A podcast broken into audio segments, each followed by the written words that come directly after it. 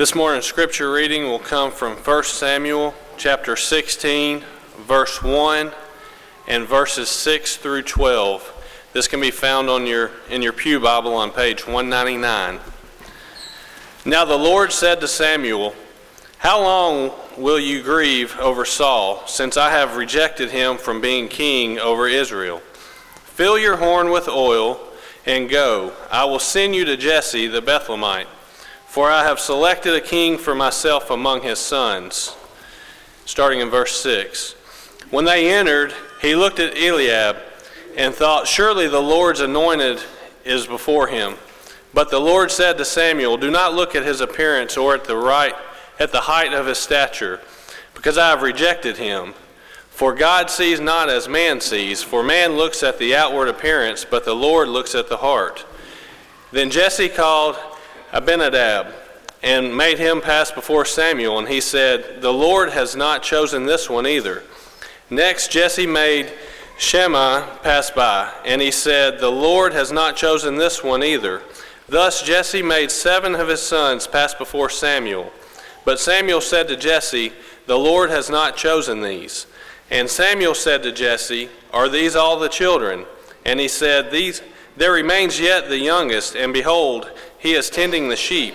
Then Samuel said to Jesse, Send and bring him, for he will not sit down until, the, until he comes here. So he sent and brought him. Now he was ruddy, with beautiful eyes and a handsome appearance, and the Lord said, Arise, anoint him, for this is he.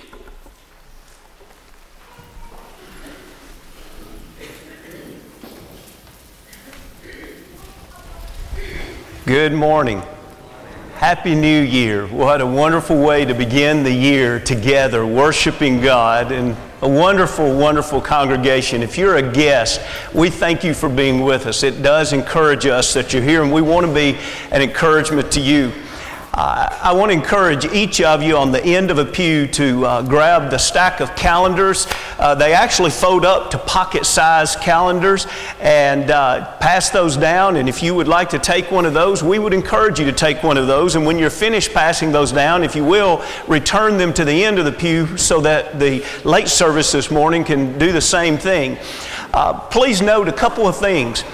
Obviously, we make these available because we want you to mark your calendars and know what is happening so that you don't have that surprise later on where you're like, if I would have just known that that particular event was that month or that day, uh, I, I, would have planned around that. Well, we hope that you'll look at ministry opportunities that fall within uh, your skill set, and we hope that you look at events that incorporate the entire congregation. And we really would ask you to plan vacations and plan. Uh, other events in your life around the work of the Lord. And so please take some time this, this afternoon or sometime this week to study over the calendar and make plans uh, to put the Lord's work as a high priority in your life in 2015.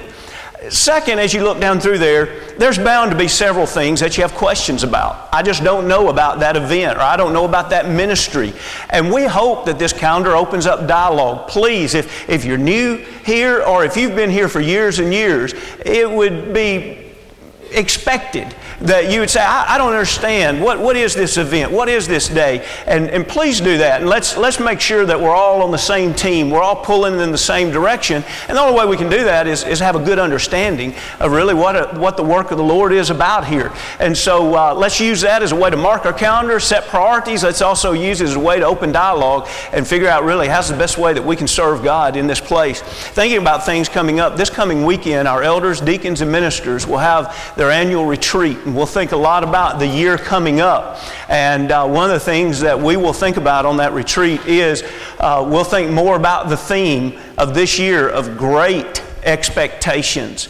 And, uh, and because of that, and coming out of that Friday and Saturday together, we again, next Sunday, we will have almost like a kickoff of this theme. Even though we'll talk about it some today, next Sunday will be the real kickoff of this theme of great expectations. And we hope that you have great expectations for that, but uh, we hope we can live up to those great expectations. I found out in life sometimes low expectations make people happy, so I don't know exactly what to do with this theme this year. Uh, but, but really, God has great and wonderful things planned for you. He designed you uh, after His own image, and He has the hopes and, and the, the uh, and the uh, way made for you to spend eternal life with Him. And so there can be no greater expectation than that. And so this year, we want to truly emphasize all that God has planned for us. Also, keep in mind as we think about exciting plans, this evening, this Sunday evening, tonight, is the big old youth group supper. This was the largest Sunday evening attendance that we had all year last year. It is tremendous. Now, what's going to be good this year is the auditorium uh, will not be packed and literally almost flowing out in the foyer like it was last year because we now have the simulcast. And so uh, it'll be nice because we'll all have plenty of room, but yet at the same time, one of the reasons we're saying this is we're saying this for our members tonight, be sure and, and greet and welcome individuals. This auditorium will be full of guests, people that rarely uh, come. And, and so we are thankful and so thankful that they're going to be here, and we want to make sure that we let them know how thankful we are that they're going to be here. Our youth and their families will be coming together, and they will be uh, talking and about and celebrating the victories of last year. They also will be casting vision of what the youth group will be involved in in serving God in this coming year. And because of that, every child that is a part of our youth, their parents are invited, personally, picked up the phone, personally invited. And because of that, many of their parents come that don't otherwise come. And we're so thankful for that. We're thankful that the youth are here regularly. We're thankful that their parents come. And so we want to encourage everybody here tonight to be looking for people that you can welcome and that you can extend just a, a great warm welcome that they're here. Expectations. Have you ever noticed that people tend to live up to whatever is expected of them? That's good news, and it's also bad news. The bad news is when very little is expected of people, they tend to live up to it. When nothing is expected of people, they tend to live up to it.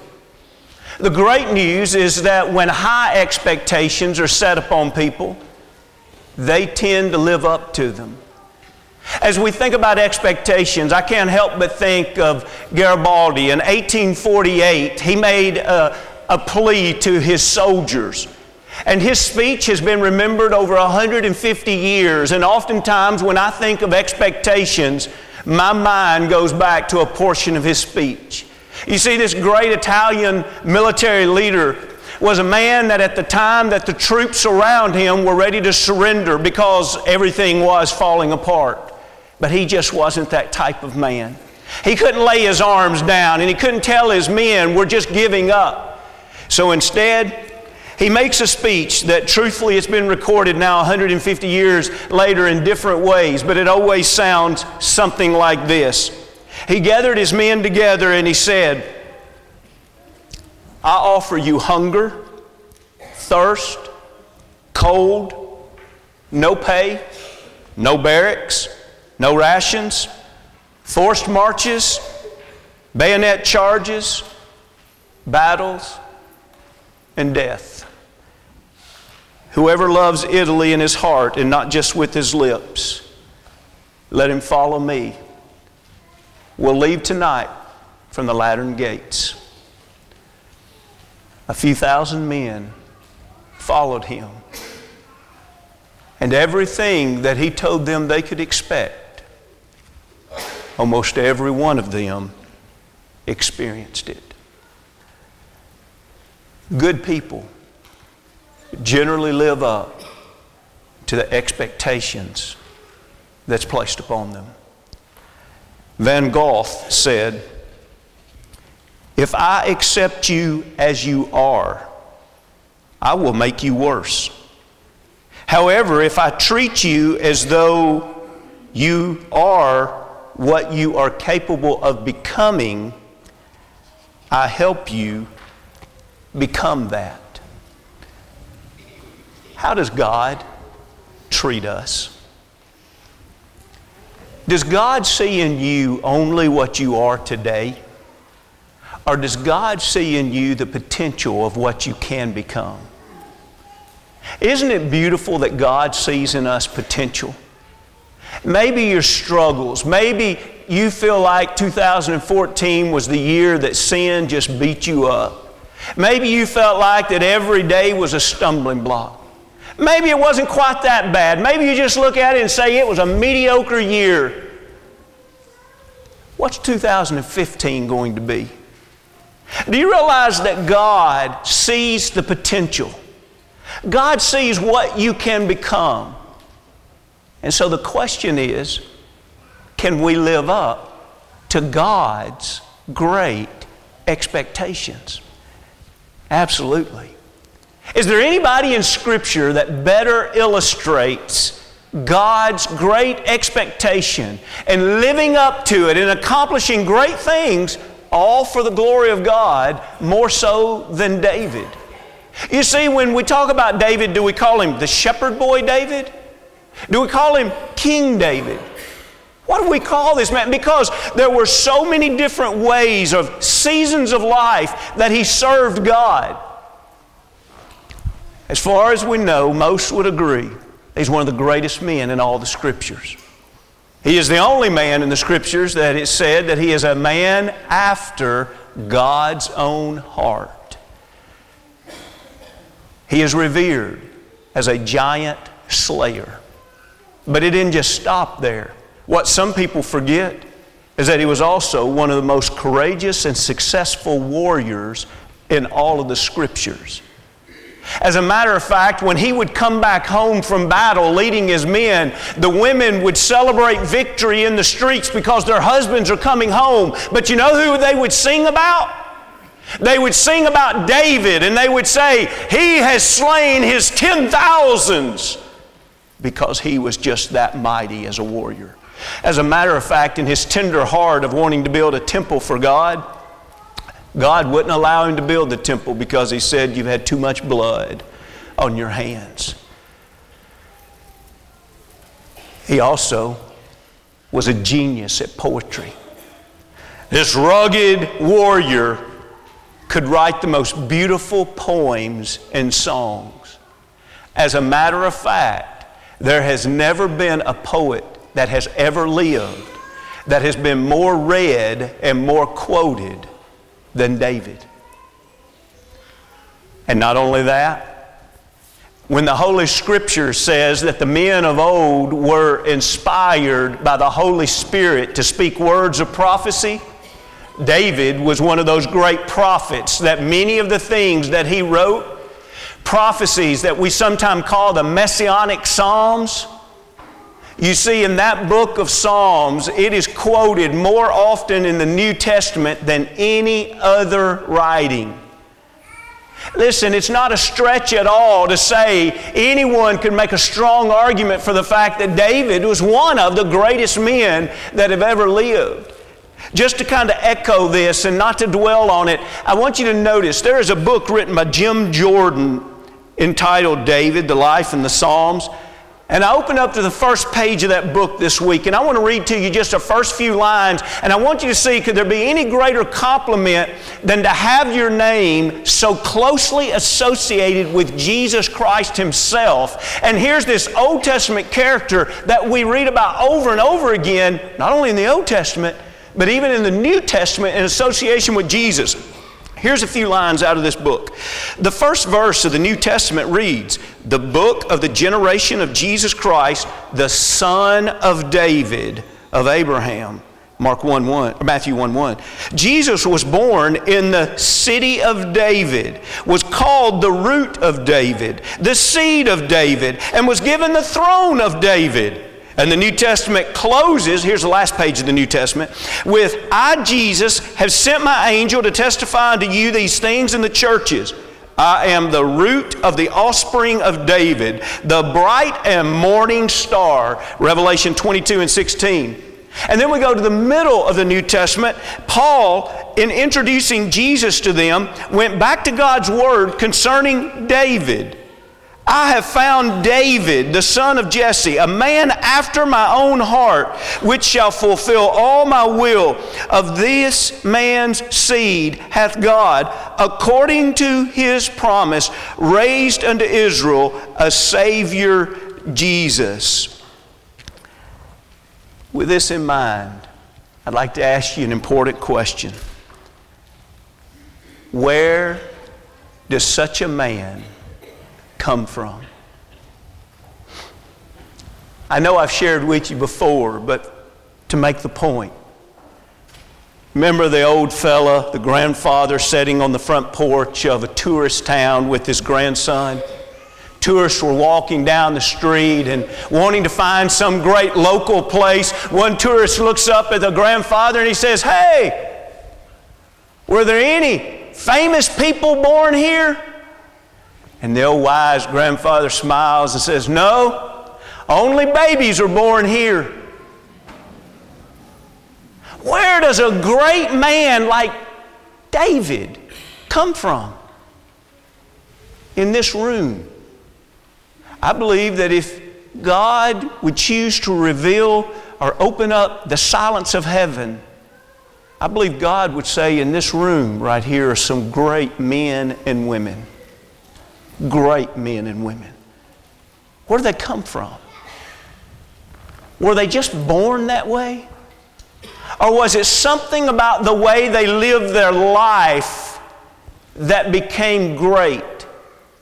Isn't it interesting that we never see anything in the life of David where he was striving to be observed by others as a great man?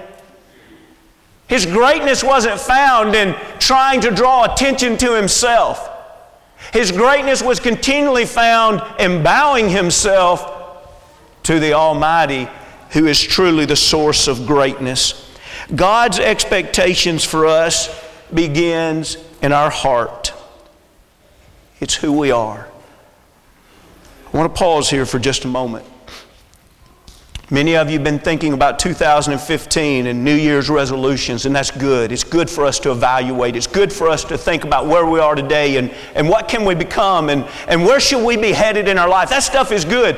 Please in the midst of setting some things that you're going to do or not do, please hear from this study of God's Word today that what is so important is not just the things we do, but where those things come from. In other words, who are we? It's so important to know who we are and to make sure that we are who God wants us to be. As human beings, our tendency is to evaluate what a person looks like instead of simply who they are. Let's go to 1 Samuel, the 16th chapter. In 1 Samuel, the 16th chapter, the first part of the chapter is that beautiful story where God tells Samuel, I want you to go into this little town of Bethlehem. I want you to find a man named Jesse. He has several sons. I want you to anoint one of them king. I'll show you which one is king. He comes traveling in, and Samuel was a well known man among Israel. He's considered one of the greatest men of that time in Israel. And so when he comes in to this little town, the elders are nervous. Why is a man like him in our town? And he invites them to come with him. So you imagine the elders of the town go. You can imagine Jesse's a little bit nervous when he shows up and he explains to him what he's going to do there. And so Jesse begins to pass his seven sons before. Now there's more than seven sons. You see, there's a little guy that's out keeping the sheep. But isn't it interesting what is revealed to us about two things here? This passage reveals to us our nature and what we tend to look at, and it also reveals to us God's nature and what He tends to observe. Let's read this beginning in the 16th chapter and verse 6. So it was when they came that he looked at Eliab and said, Surely the Lord's anointed is before him. Let's pause there for just a moment. Here's Samuel, a wise and godly man. And he is doing what God is asking him to do. Go there, and, and, and, and I'm going to tell you the one to anoint. And isn't it interesting that this wise and godly man sees this, this young man here that's David's son, and there's something about him. Maybe it was the position in, in the family, maybe uh, because of his age in the family and the birth order. Maybe it was the way he looked. Maybe he was a strapping, strong looking young man. There was something about him that this godly man, Samuel, says, Surely this is the man. Have you ever had times in your life where you think, Surely this is God's will? Surely this is what God wants me to do.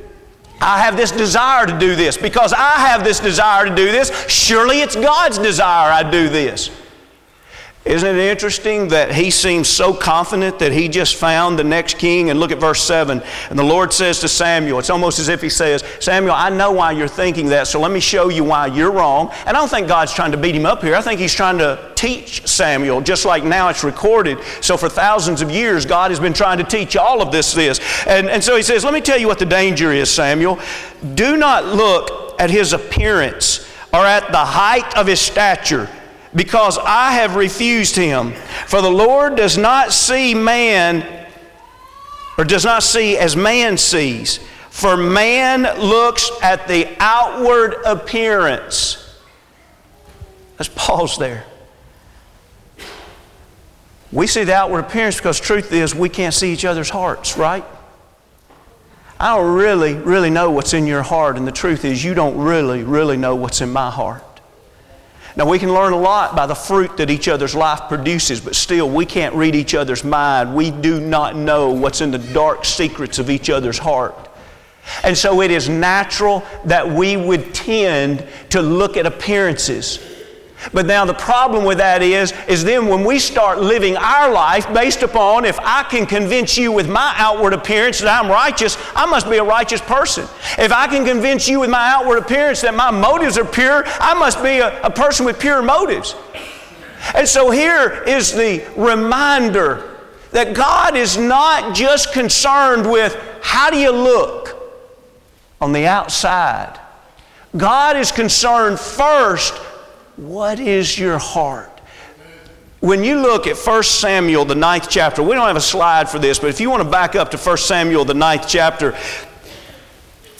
Samuel should have already learned this.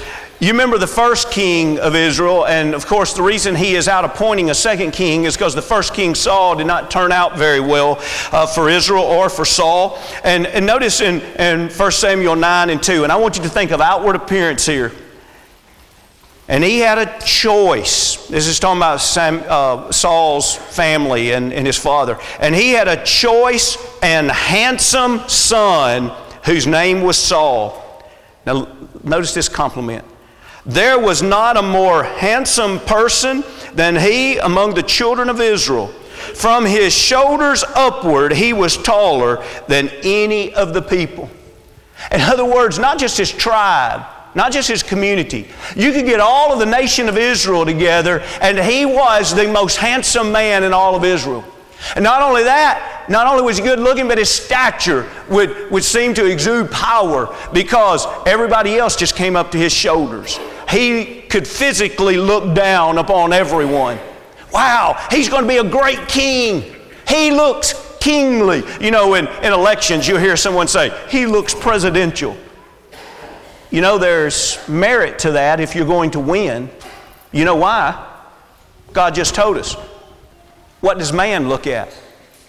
Man looks at the outward appearance. But what does God look at?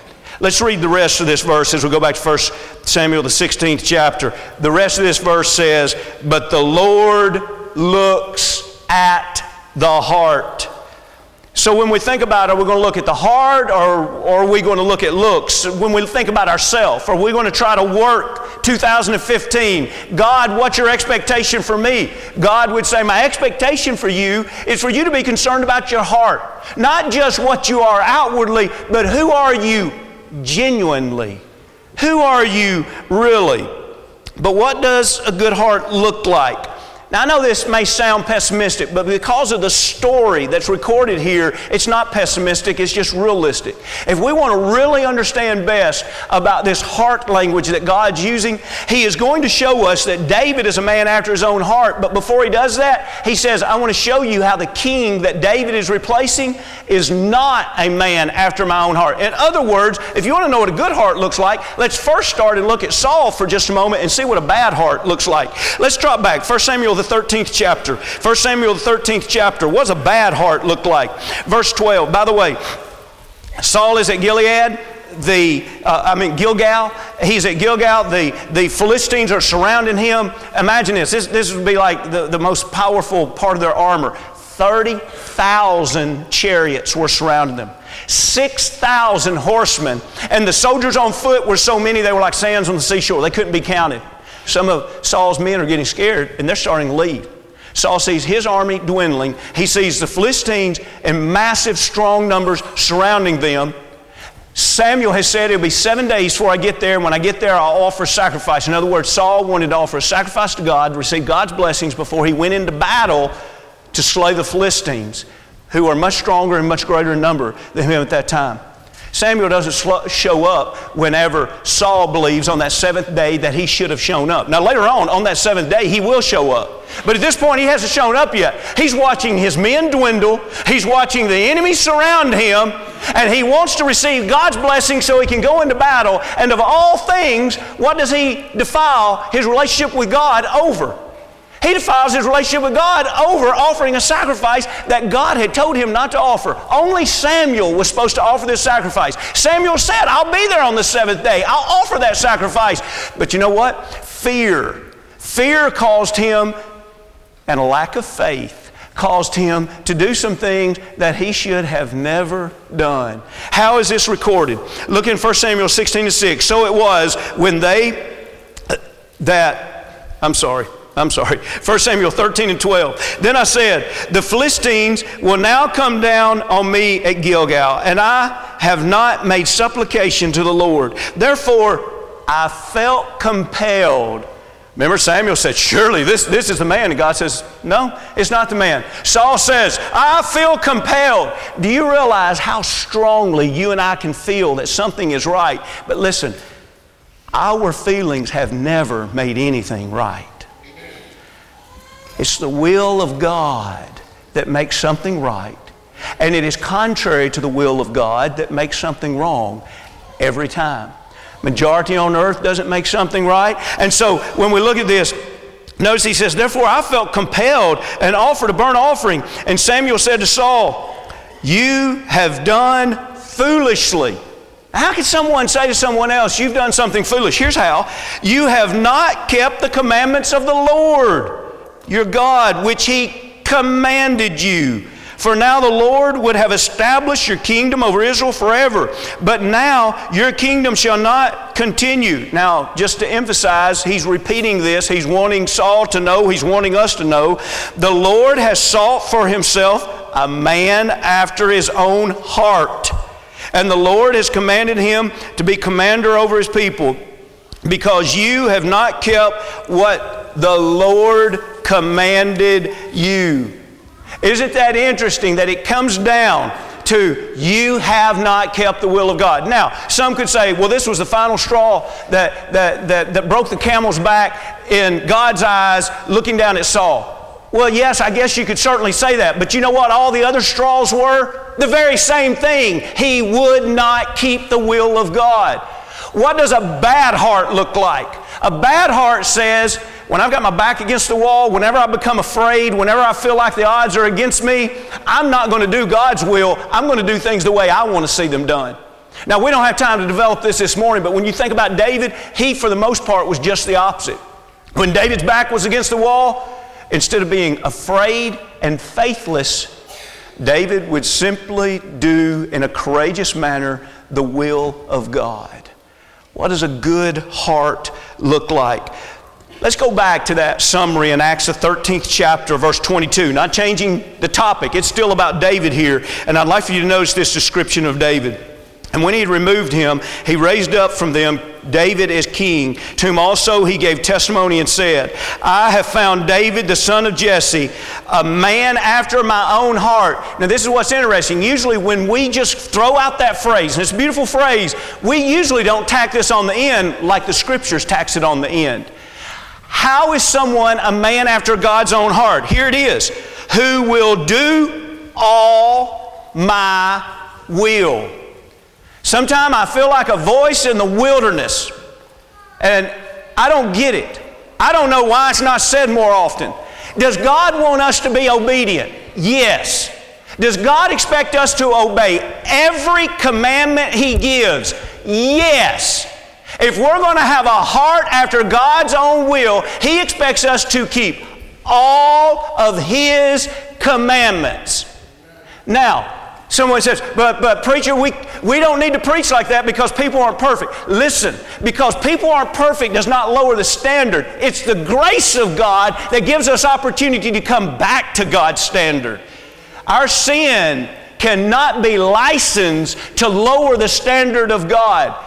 If you're a person after God's own heart, your 2015 resolution is I want to do God's will in every area of my life. And if that is not your standard, your expectations for you are much different than God's expectations for you. I beg you, look at the words God uses and not the phrases that people use when they're just talking about God. A man after God's own heart is a man that wants to do the will of God in everything. What we learned today? Number one, we generally live up to what is expected of us. Number two, God expects us to choose Him, beginning with our heart, to love God's will.